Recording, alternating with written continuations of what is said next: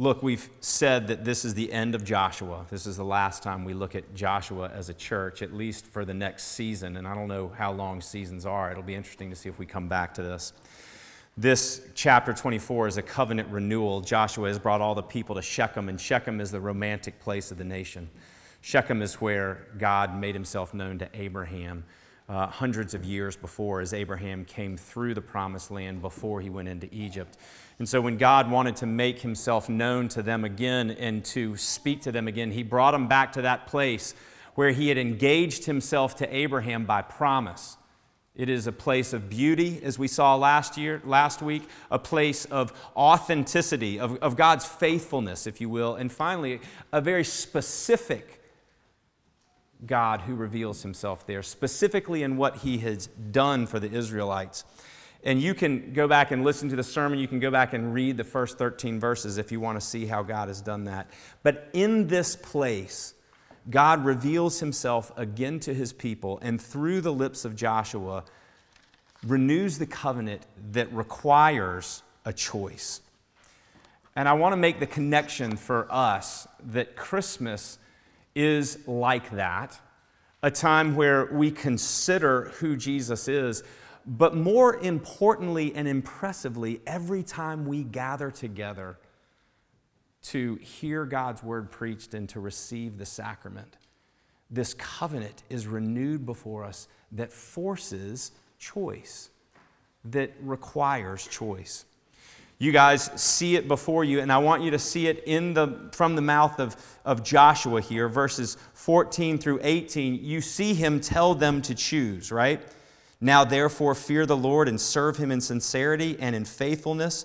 Put away the gods that your fathers served beyond the river and in Egypt, and serve the Lord. And then he, in a very radical way, says, and if it is evil in your eyes to serve the Lord, choose this day whom you will serve, whether the gods of your fathers that your fathers served in the region beyond the river, that is the Euphrates River, if you look down where Terah came from, where Abraham came from, or the gods of the Amorites, the gods that were around them now in Canaan, in whose land you dwell. But as for me and my house, we will serve the Lord.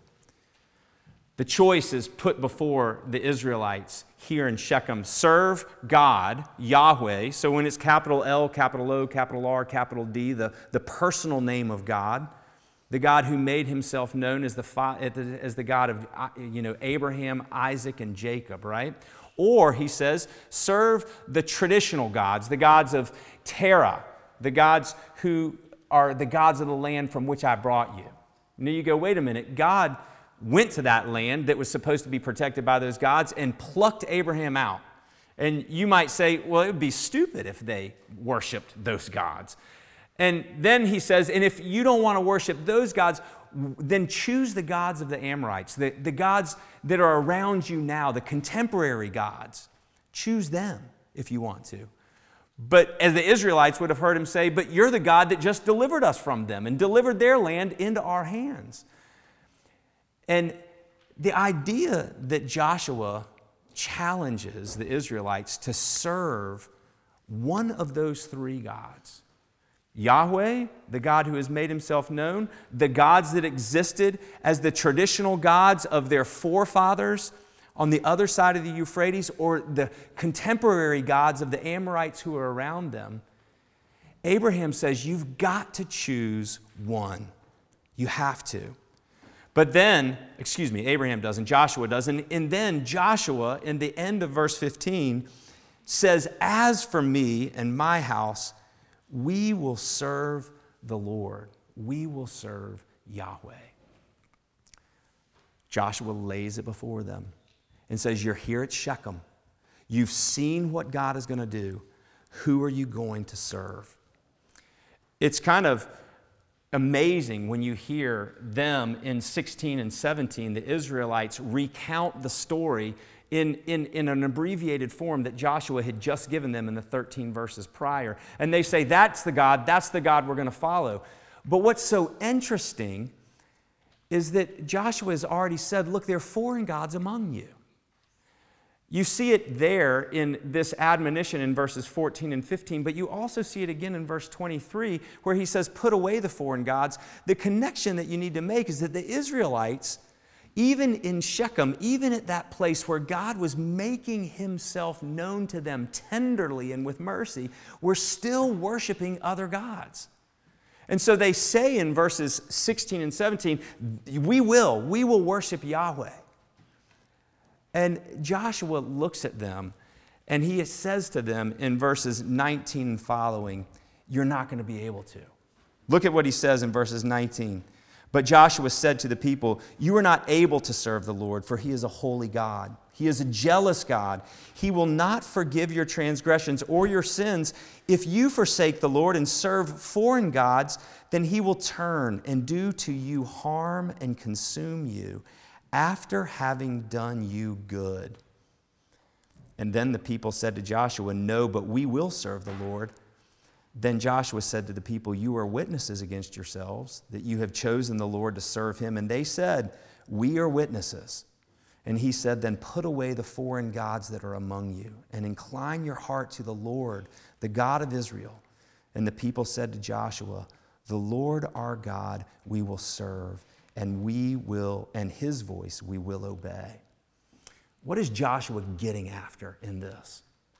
Joshua is saying to the people, God, Yahweh, demands exclusive worship. Serving Yahweh means not serving any other gods, right? He says, choose which God you're going to serve, but you can only choose one. You either choose God or you choose the traditional gods, or you choose the contemporary gods, but you cannot have all three. Joshua puts it before the people there. It's Shechem, this place where God has demonstrated, as we saw last week, his beauty in reminding them this is a place where I engaged myself to you where God said, This is a place of my faithfulness. I came back to this place of promise. It's a place of specificity of how I have brought you here and what I have promised you. And now Joshua says, You have to choose one or the other. You see, the Israelites were worshiping multiple gods, not just one God.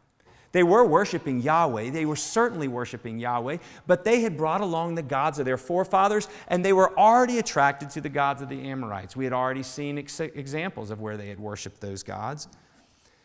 And Abraham, or excuse me, Joshua breaks open why this is the case.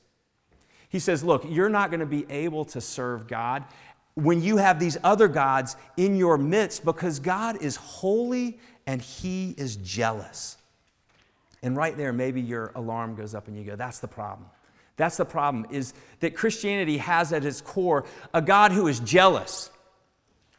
But I want you to be careful in how you think about that for a minute.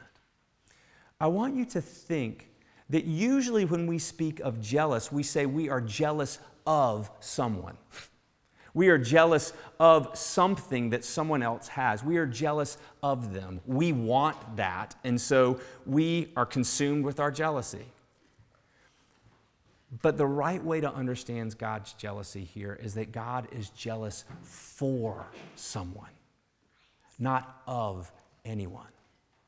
God is not jealous of us, God is jealous for us because he created us for himself. Do you see this? And that's why Joshua is very specific that you have to worship one of these three options, but you cannot worship them together. The syncretism of the Israelites is challenged right here and you saw in verses 23 and 24, they said, therefore, okay, we're going to worship God. We're not going to worship these other gods. And so Joshua then says in verse 24, then put away all the foreign gods, get rid of them, and you're witnesses to your commitment. There are very few places in Scripture where, as some have written, the thin veil between heaven and earth is as thin as possible. Shechem is one of them. The incarnation has to be another. We contemplate in this season the Christ child coming. All of you were once babies. Some of you were closer to that time than others of us, but you were all once babies. And I want you to know when you came, everything changed for those around you. everything changed. I don't care if it was for your siblings, I don't care if it was for your aunts and uncles, I don't care if it was for your parents or if it was for your grandparents. Everything changed. Everyone who around you would never be the same because you had come. And it forced those around you to look forward to the future and to make decisions. At the time of Christmas, we are further in this story, aren't we? We are further in this story than the Israelites were at Shechem. The Israelites, who you know in the pit of your stomach, did indeed choose to follow other gods, foreign gods, and, and not only followed them, but, but disregarded God. So much so that they gave themselves wholeheartedly to foreign gods. All the way to the end of, of offering their own children as sacrifices to those gods. But here, we are reminded as we ponder the gift of Christ, and specifically in this worship service, as you hear the word preached and as you enter into the sacrament of the Lord's Supper, whom will you serve? We have the same choice gods of tradition, contemporary gods, or Yahweh, the God of Scripture. Whom will you serve? There was a great article in the Boston magazine this week. Is Boston finished with God? I don't know if you saw it, but it was fascinating. And one of the statistics in it was that we who live in Massachusetts live in the least religious state in our nation. And the question comes as we live here how has syncretism worked with us as well?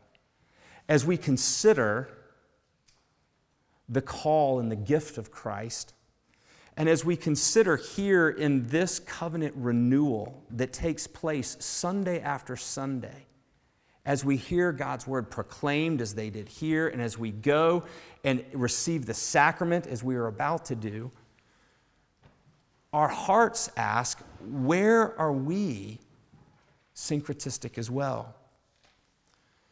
The traditional way of pursuing God might be termed religious. The contemporary way could be termed secular. The religious way might be understood as self denial. The secular way might be understood as consumption. Not just consumption of food and alcohol, but certainly including food and alcohol, but consumption of any desire, any appetite, right? The traditional way of worshiping gods would be creating deals and making deals. If this, then I will get this. The contemporary or the secular way is the denial that God is even present. The traditional way leads to despair.